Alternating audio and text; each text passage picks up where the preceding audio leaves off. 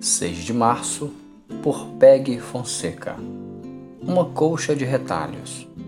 Porque somos criação de Deus, realizada em Cristo Jesus para fazermos boas obras, as quais Deus preparou de antemão para que nós as praticássemos. Efésios 2, verso 10.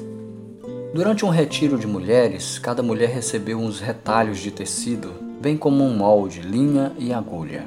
Cada pessoa costurava os retalhos para formar um desenho, conforme o molde. Eram pássaros, flores, folhas e animais bordados num quadrado de tecido colorido.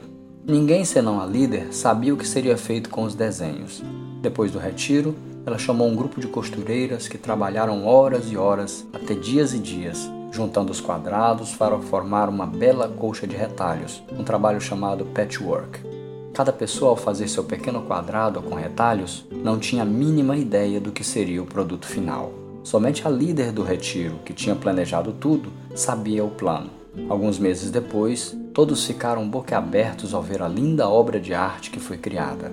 Quando olhamos os retalhos da nossa vida, o que temos feito até agora, podemos achar nosso trabalho fraco, confuso, sem valor e sem beleza.